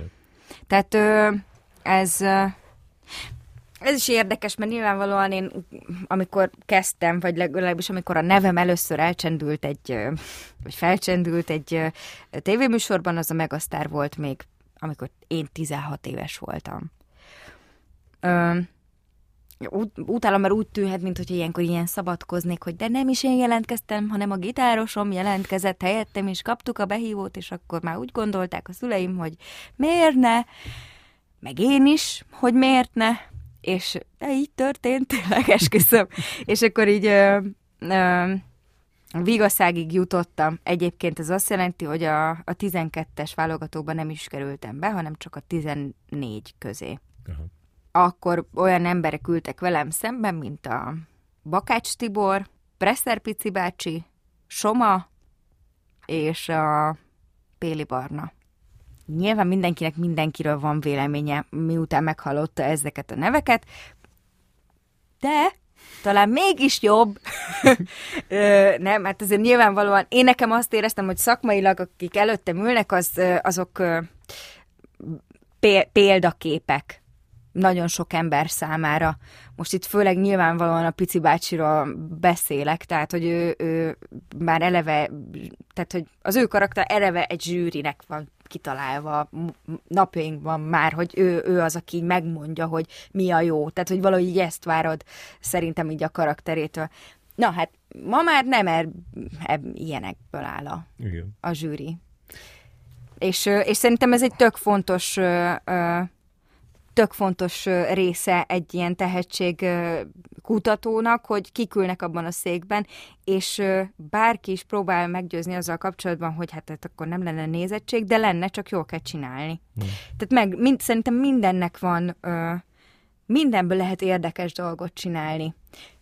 El kell menni a határig, lehet, de ahhoz, hogy minőséget tegyünk mögé, muszáj olyan embereknek csinálni, akik garanciák erre. És te, hogyha megnézed most azt a felvételt, ami akkor készül, én most pont azt megnéztem, akkor mit gondolsz róla? Tehát érdekes például az, hogy ülsz úgy ének. Én azt lehet, hogy több is volt, de én azt láttam, amikor ülsz, ami egy ilyen érdekes döntés. Azt én... Hogy mondjam, ott kezdődött talán ez már eleve, hogy ilyen szituációban találtam magam, hogy amikor elmentünk ruhapróbára, a Lakatos Márknak volt egyébként ez a debüt műsora szerintem, vagy onnantól kezdve lett, vagy próbálta ő a saját brandjét is megcsinálni, akkor én úgy mentem oda a ruhapróbára, hogy volt egy ilyen tyúklábmintás, apró tyúklábmintás bőgatyám, és fordítva vettem föl a Huzentrogeremet. Aha. Tehát én már eleve hülyén öltözködtem, ezzel ezt elárultam, és ez a Márknak nagyon megtetszett.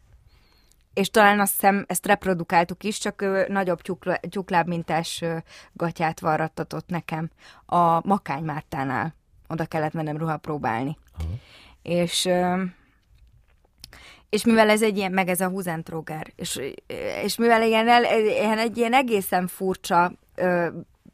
vizuális valami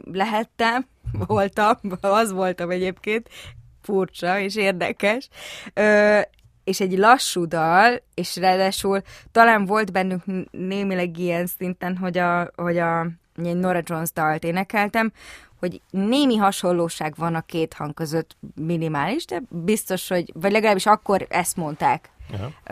Most csak így mások véleményét mondom el ezzel kapcsolatban, hogy ebben így van valamilyen.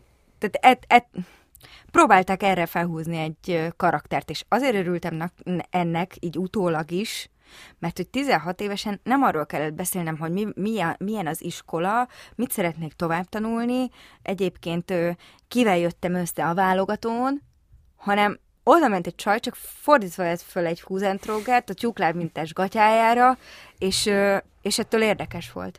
Nem kérdeztek. Tehát abban a pillanatban, hogy megjelentél így ettől, akkor így oké, akkor nekünk ez így kell. Köszönjük. Ma már nem biztos, hogy így van szerintem, de van esély rá, hogy egy annyira karakteres emberhez már úgy érzik, hogy ők se tudnának mit hozzátenni, nem csak így engedik. Biztos, hogy van ilyen egyébként. De ha megnézed azt, akkor szerintem tök ilyen magabiztosnak tűnsz, és valahogy szóval ilyen nagyon meggyőző az előadás, és ez így nagyon visszajön a zsűri arcán is, meg ahogy reagálnak rá, hogy nagyon vicces megnézni az egyes embereknek, hogy a Péli Barna kb. Tesz egy ilyen izét, ilyen kis csajt nyomja, meg a... szóval mindenki olyan jellegzetesen reagál rá, és hogy így a Pici bácsi meg úgy elkezd úgy kicsit úgy táncikálni a Aha. székébe. Nem, de nagyon régen néztem meg ezt a felvételt. Sőt, egy időben tök cikinek tartottam. Yeah. Bevallom őszintén. És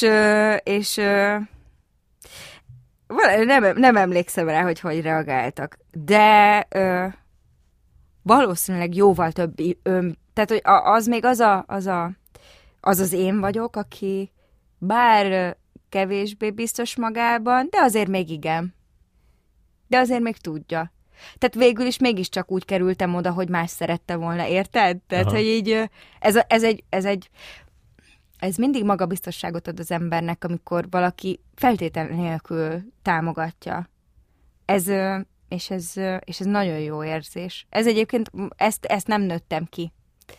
Ez az, ami mai napig így jó. Uh-huh. És melyiket veszítetted el? Hát a magabiztosságot, azt egy időre elvesztettem, szerintem. És... De mi miatt? Nem tudom. Ez a saját hibámból adódóan. Hát, iszonyatosan önkritikus vagyok magammal szemben. Minden téren. Most már annyira nem. Most már többet engedek magamnak sokkal. És valószínűleg így nem tetszett az, aki én vagyok. Se így, se úgy, semmilyen szinten. És nem találtam benne azt, hogy mibe tudnék belekapaszkodni, hogy ez sokkal jobban tetszen nekem. Uh-huh. Aztán amint megtaláltam, akkor meg már nagyon könnyen tudtam vele tovább menni, meg ezt eszközként használni arra, amit csinálok. A Wikipédián azt írják, hogy... Van Wikipédiám? Van Wikipédiád. Első nagy lemezét, a Hanyat Homlok Egyenest 2011-ben adta ki. Ez a lemeze tette őt híressé. Úgyhogy azt gondolom, hogy legyen a te nagy éved, a 2011. És amikor korábban beszéltél arról a nagy slágerről, azt gondolom a Hanyat volt neked. Tehát az volt az, ami a legnagyobb volt addig. Igen, szerintem az volt a legnagyobb. Legelső, legnagyobb. Igen, mert utána jött Van az a pillanat, mert az a másik. Aha. Talán, amit így talán kiemelnék. Ja, az egy nagyon érdekes dolog, hogy ez hogy alakult. Azt mai napig szerintem senki nem tudja magyarázni, hogy ez miért lett sláger. Az minden. Tehát, hogy ha így az ember így, nem tudom, mit képzelünk arról, mi legyen, miről szóljon egy sláger? A szerelemről. Jó, oké, rendben van. És milyen hosszú legyen ez a dal? Hát maximum 3 perc legyen. És akkor így mindenféleképpen szerepeljen benne az, hogy a szemed tükrében mindig kék az ég. Tehát valahogy én nem tudom, valami ilyesmit képzelnék erről, hogy így amilyen nagyon poppos, táncolós sláger, az valami ilyesmi lenne. Na hát, a Hanyat című dal nem ilyen.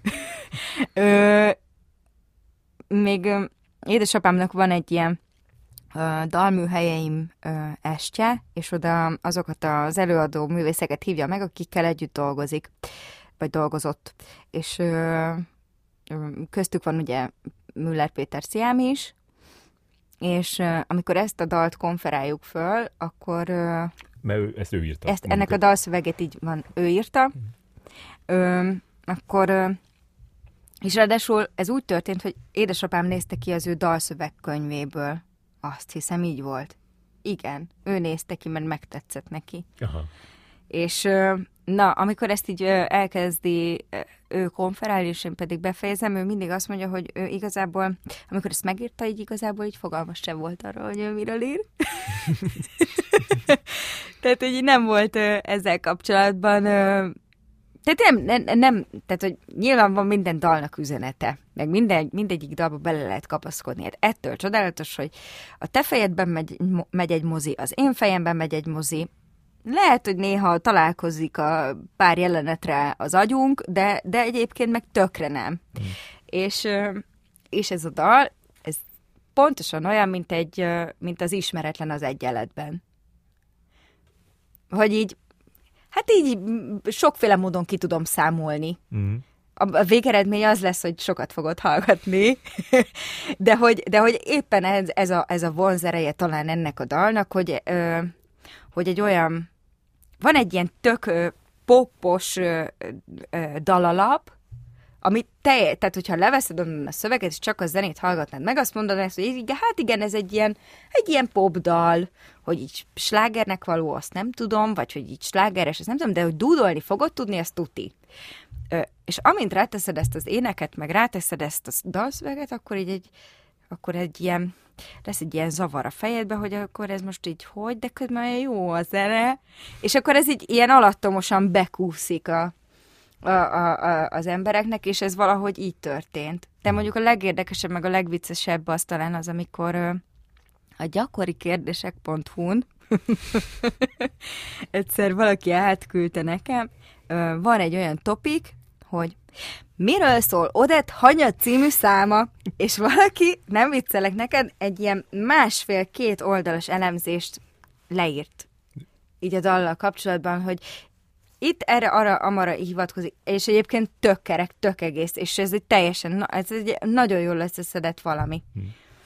Úgyhogy igen, ez a dal, ezt én sem tudom, ez ahogy mondtam neked, hogy amikor valamiből sláger lesz, akkor egyszerűen nem érted. Fogalmat sincs. Nyilván ehhez hozzá tevődött még, mert akkor kezdtem el zenei producerrel legelőször dolgozni, és ez Takács Zoltán Japán volt, a Heaven Street 7, Szörjés, Pulák, meg egyébként egy csomó minden más zenei projektje van neki is, amiben zenei producerként él és mozog. Szóval neki is nagyban benne van ebbe az egészben az elméje, meg hogy ezen dolgozott. Úgyhogy nem tudom neked megfogalmazni, hogy ez mitől lett sikeres. Hát nem tudom. Emlékszem, amikor az apukám Balatonon voltunk, szintén, és azt hiszem valamelyik rádiónak, meg Mahaszlista, meg ilyenek, ki voltak téve a top 40, meg a top mit tudom én, és akkor ott volt így a nevem. És ez nem fogtam föl, nem tudom, körülbelül azt mondta, hogy nézd meg, itt van a dal. Jó, anya, kérhetek egy limonádét? Tehát, hogy ez körülbelül úgy képzelt el, hogy így annyira nem tudatosult, hogy ez egy tök nagy dolog egyébként. Így utólag már így értékelném, de ez akkor abban az esetben így elsiklik a nagy siker melletted. De közben ez olyan jó így visszanézni, hogy ilyen jó, naív, ilyen szeretetteljes is. Nem ezen múlt. És akkor utána próbáltad ezt így, mármint nem úgy, hogy reprodukálni, hanem hogy ezt a fajta ilyen rejtélyességet ebbe a dalszövegbe, hogy valami ilyesmi szövegei legyenek, ami ennyire így szabadon interpretálható. Szerintem ez nem hosszan fenntartható. Túl ilyen mutatványos lett volna. De nem abban az értelemben, hogy így jól, vagy ilyen pikírt, vagy ilyen kis odamondogatós, vagy, hanem ilyen... Bosszantó. Már megint mi az Isten? Nem igaz, hogy nem tud egy rendes, normális mondatot elmondani. Aztán jött van az a pillanat, az legalább egy egyértelmű mondat volt, kész. De abban is benne van az a több érte, az a többféle módon belekapaszkodás. Ez nem az a lány, akiért nem kár. Megint milyen mondat ez, érted? Tehát, hogy itt is kikérték maguknak, hogy ez most mit jelent. Már megint túl okos vagy. Most dupla tagadás, akkor az mit jelent? Az most úgy azt jelent... Szóval, tehát, hogy ott is minimális szinten folytatva lett, de nem úgy. Már nem úgy. Uh-huh. 3-szor is részt vettél a DAL című vetélkedőben. Miért? Először azért, mert addig rágták a fülemet, hogy egyszerűen muszáj. És azt mondtam, hogy oké. Ez volt a Ne engedj el. Ott a szerzőtársaim Kovács Geri, Gerison, ő volt az elkövetője a dalnak, a Japi volt, meg én, és egy Fátyol Kamilla nevezetű színész hölgy, aki a dalszöveget közösen írtuk vele. Uh-huh. És a Japiék mondták, hogy miért nem próbáljuk meg. Hú, és akkor így mondtam, hogy de hát megint egy tévéműsorban, megint bemenni. És... Olyan, mint Don Corleone, mindig visszarántanak ebbe a dologba, pedig már szeretnék kiszállni. Egyébként tényleg olyan egy kicsit. Tényleg olyan, hogy egyszer így valamiért így belerántanak, és aztán már mondom, hogy de valahol ott tartottunk, hogy jó, rendben, akkor essünk túl rajta, nevezzünk be, és akkor lesz, ami lesz. Aztán mégis igazuk lett, mert tök jól sikerült. Tehát azt hiszem, abban az évben kaptam meg a fonogramdíjat, akkor eljutottunk a nem tudom, meddig jutott el ez a dal, de annak köszönhetjük, annak a dalnak a Pályalexet. Mm. Emlékszem, amikor még így feltűrtem így a zingúját, mert annyira nem volt még benne így a dologban. Na mindegy, szóval a második alkalom az a Stardust volt, igaz? Aha. Azt édesapámmal írtuk közösen, ott arra voltam kíváncsi, hogy angolul mit jelent ez a történet. De hozzáteszem, hogy én azt nem tartom, hogy annyira jó próbálkozásnak, vagy annyira angolul jó próbálkozásnak a részemről, másfele mentem volna, de mindegy, mert hogy abból lett az Ébredj rám című dalom egyébként, és ezt meg nagyon-nagyon szerették az emberek, magyarul. Mm. Szóval annak is lett értelme. Aztán az Aranyhal, azt pedig Toldi Miklóssal közösen írtuk, ott Hújber Szabolcs volt a dalszövegíró, és ott pedig a legjobb dalszöveget hoztuk el abban a műsorban, tehát annak is volt értelme. Szerettél volna kijutni az Eurovíziós Dalfesztiválra? Egyébként igen, képzeld. Uh-huh. Én tudom, hogy értek mindent, tehát hogy nem vagyok hülye, látom. Megnézted ezt a filmet, amit csináltak? Azt a Will Ferrell-es filmet? Nem néztem meg, mert valószínűleg minden ott rá van mutatva a történetre, de valamiért én kíváncsi lettem volna. Milyen ott a háttérben? Tehát, hogy az ember, hogyha így megismeri a hazai tévéműsorok nagy százalékát, meg szerepelt benne, meg volt benne, meg nem tudom, akkor már egy kicsit nagyobbat is látna. Aha. Hogy ez most van-e különbség, nincs-e különbség, ilyesmi. És, hát meg az mégis 220 millió ember nézi. Az olyan rossz. Az se olyan rossz, de egyébként szerintem bele se gondoltam volna. Ebben szerintem egyébként bele se lehet gondolni. Ezt azt tudja jól csinálni, aki így azt gondolja, hogy aki ott van előtte, az ott van, jó, de egyébként meg nem... Nincs tovább. Azt nem, szerintem nem szabad tovább gondolni. Szóval engem érdekelt volna. Igen. Sőt, én azt gondolom, hogy szerintem az egyik, hát nem a kedvenc magyar dalom, de Friderikának amivel ő kijutott az Eurovízióra, és tök nagy siker volt. Hát, hogyha rámesik a mennyezet, se fogom megmondani. De hát az a dal. A dal, igen. Az például tehát, hogy valaki önazonosan kimegy oda, és az csinál, saját dalát előadja, és az tetszik embereknek, az a mi a baj? Tehát, hogy ilyen szempontból, hogyha az Eurovízió bizonyos nyelveknek és szemeknek egy ilyen finnyások rá, én ilyen szempontból akkor igénytelen vagyok, mert én nagyon szívesen megyek, és énekeltem volna annak az X, nem tudom mennyi embernek. Szóval ebből hiúsági kérdést csinálni, na ehhez a sznobéria. Aha. De közben meg értem. Tehát, hogy tehát én értem a viccet, csak én szeretem is. Meg szerintem az is van, hogy azért ez egy nagyon kicsi piac, és el lehet érni dolgokat, és te el is érted azokat a dolgokat, amiket el lehet érni, és akkor így mindig szeretne valami többet az ember, és akkor ez például egy olyan dolog, ami elérhető, és több, mindenképpen többnek látszik, és több emberben is, nézőben is több, és akkor igen, hát ez egy olyan ajtó, amin szerintem tök jó bemenni. Hát most nem mindenkinek való ez, egyébként hozzáteszem, ebben szinte biztos vagyok. Sőt, még olyan is nyilatkozott róla, hogy aki kint volt és nem való neki. Tehát, hogy kipróbált és azt mondta, hogy nem. Tehát, hogy ilyen is van. Igen. De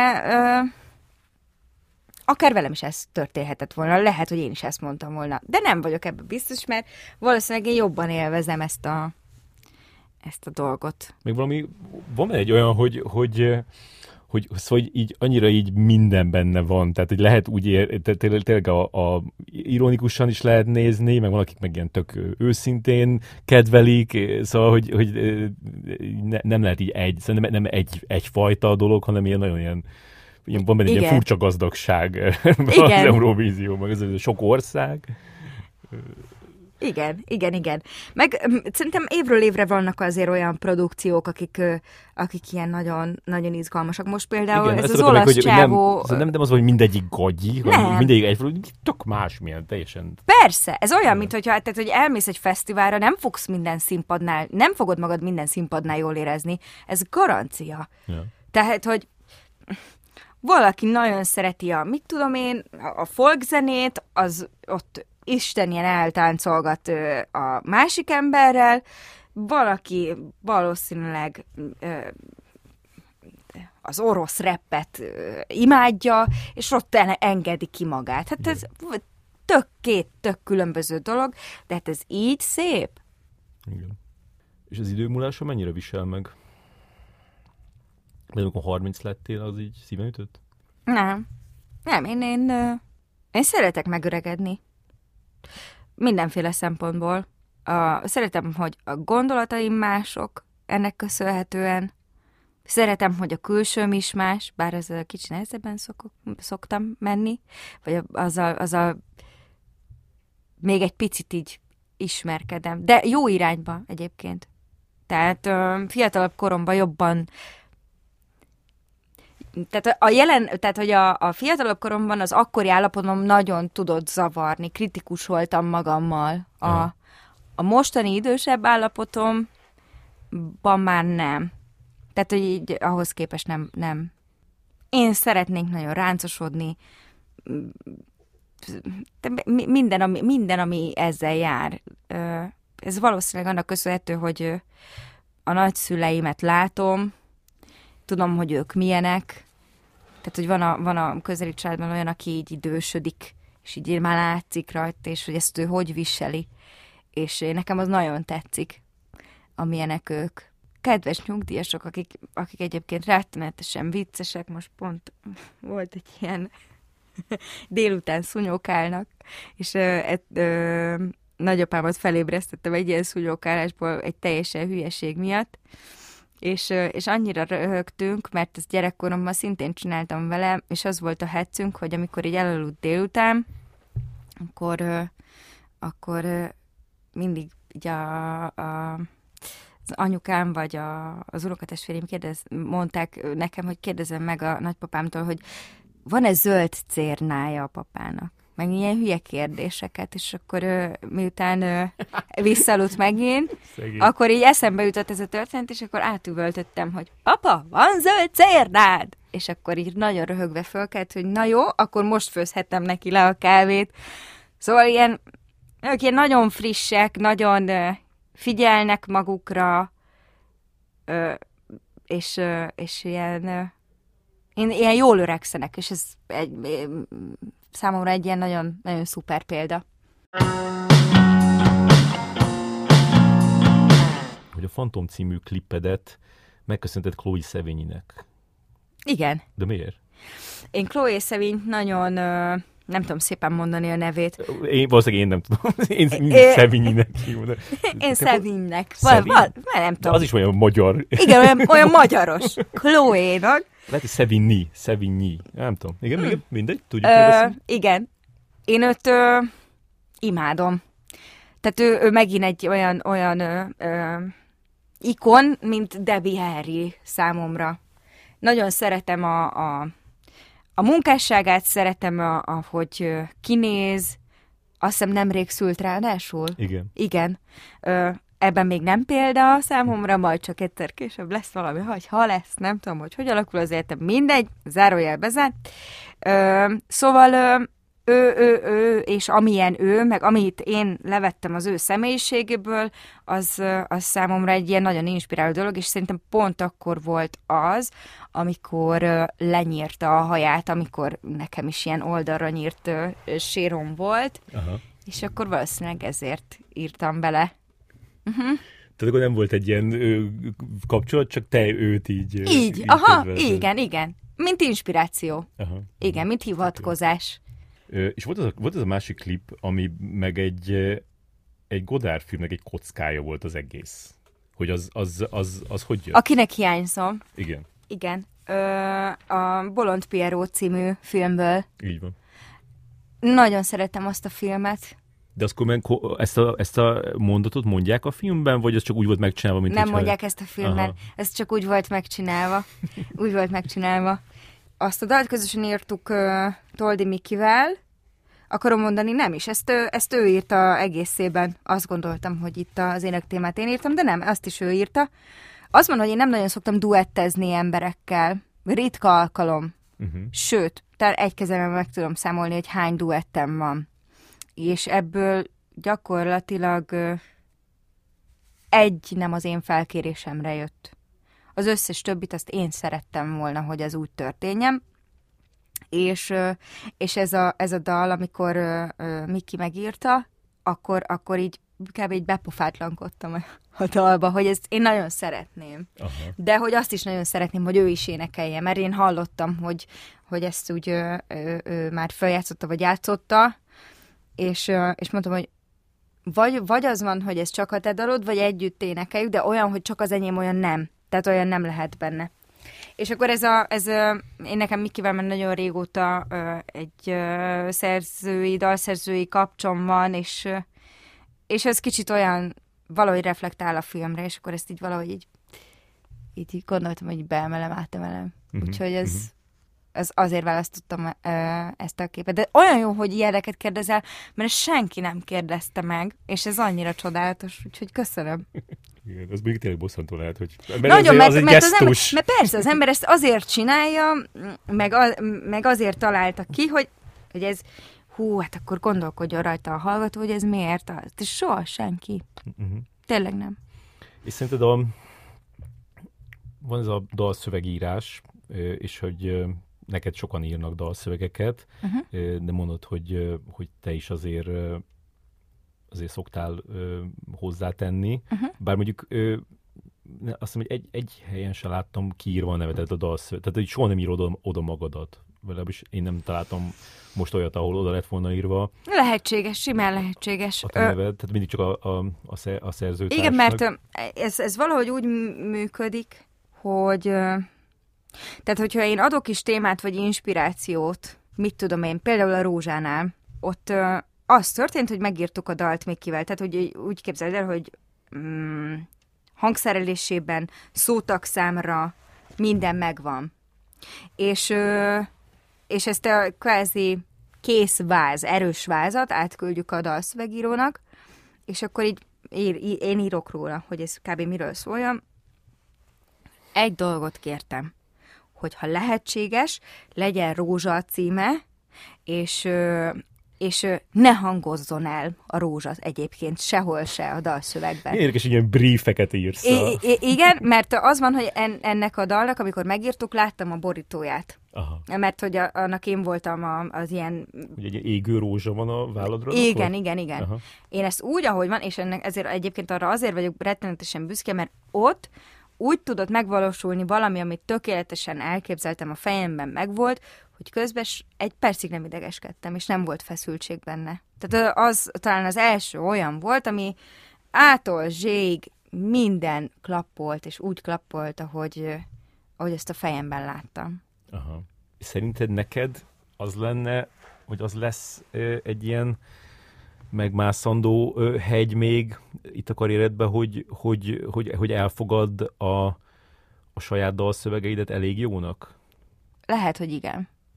Lehet, hogy van egy ilyen történet. Ez egy annyira számomra még kiaknázatlan terület. Tehát, hogy én a dalszövegben az hogy mondjam, így gondolkodok, ahogy most elmondtam neked. Vagy pedig van egy történet a fejemben, és akkor azt így leírom. Uh-huh. De hogy nem verszakokban, nem refrénekben, nem szavakban gondolkodom közben, hanem vizuálisan gondolkodom. Most ezt nem tudom, hogy ha egy olyan feladat elé állítanám magam, hogy oké, jó, akkor most új dalok, de az a feladat, mert hogy mint challenge, hogy hát, akkor mostantól csak én írom a dalszöveget. És az úgy, ahogy van, addig nem kellünk fel, ameddig az meg nincs, és az nincs olyan, hogy... Nyilván ez úgy kell, hogy legyen is történetem a fejemben, tehát ezt akkor tudom csak magamból ki, hogyha tényleg van is olyan fix dolog, ami mondjuk egy ilyen sorozatszerűen mondjuk összefűzhető történet, amihez már klip is van, de már látod, már eleve így gondolkodnék. Aha. Tehát, hogyha lenne egy dalszövegírás, vagy így most akkor ez az én feladatom, akkor már eleve már vizuálisan gondolkodnék, hogy rendben, akkor ez egy 3 részes videóklip lesz. Oké, le kell bontani, a történetnek meg kell lenni. Oké, akkor az első résznek, tehát klipnek, tehát dalnak, ez lesz a tartalma. Most kezdhetjük el megírni a dalszöveget. Tehát, hogy visszafele szedném azt a sokat, amiből általában gondolkodom, és akkor valahol, tehát meg tudnám csinálni egyébként szerintem. Uh-huh. De akkor nincs egy ilyen gát benned ezzel kapcsolatban. Mit szoktál gondolni akkor, amikor visszakapsz egy dalszöveget, hogy bassza meg, én is tudnék ilyen jót. Vagy inkább úgy értettem, hogy én miért nem tudok ilyen jót?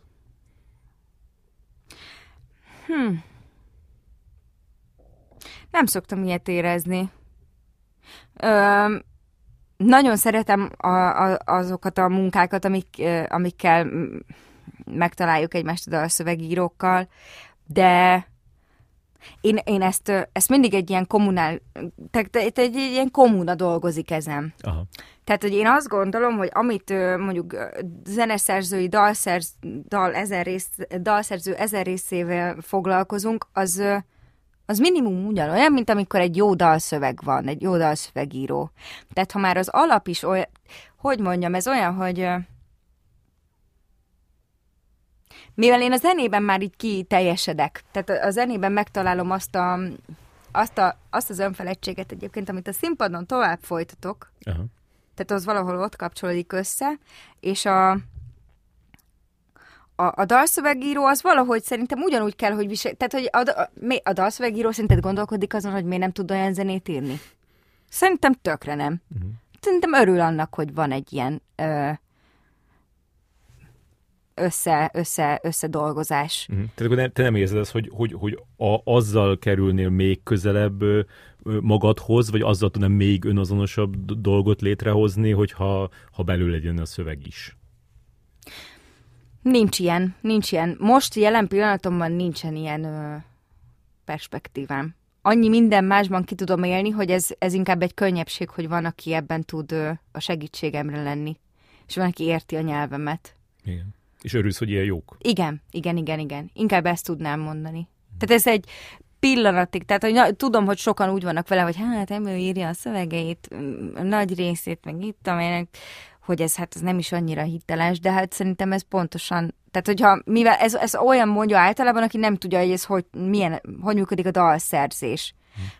Mert oké, amit a közönség most megismerhet, például a dalfutárban, nem úgy működik. Tehát, hogy az nem úgy működik, hogy azt se tudjuk, hogy ki a másik, és akkor lesz belőle a végén valami olyan dolog, és akkor próbáljuk a végén összehúzogatni a történetet, hanem itt végig folyamatosan kommunikálás van, elmondjuk, hogy mit látunk magunk előtt, tehát, hogy ha a szótagszám nem úgy stimmel, akkor segít, vagy átírjuk, vagy szóval ilyenek. Tehát, hogy ez egy sokkal intenzívebb munkafolyamat, mint az, hogy tessék, itt van ez, akkor most te csináld azt, te pedig azt csináld. Az is tök jó dolog, mert abban is van egy iszonyatosan jó izgalom, csak hogy ezt azoknak mondom, hogy aki azt gondolja, hogy nem ő írja a dalszövegét, az nem azt jelenti, hogy ő nem érdekli, hogy mit énekel,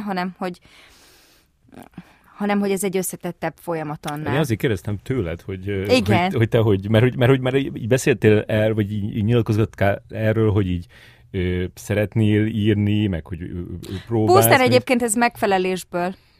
Tehát ahogy mondtam neked. Tehát, hogy volt egy ilyen nyomás rajtam, hogy azt éreztem, hogy, hogy azt mondják, hogy ha nem én írom, akkor az már olyan kés élén-szélén táncolás. De nem az. Megtanultam, hogy nem az. Igen, és hát azt is mondtad, hogy ma már nem határozza meg a visszajelzés azt, amit szeretnék csinálni. Ámen. Ámen.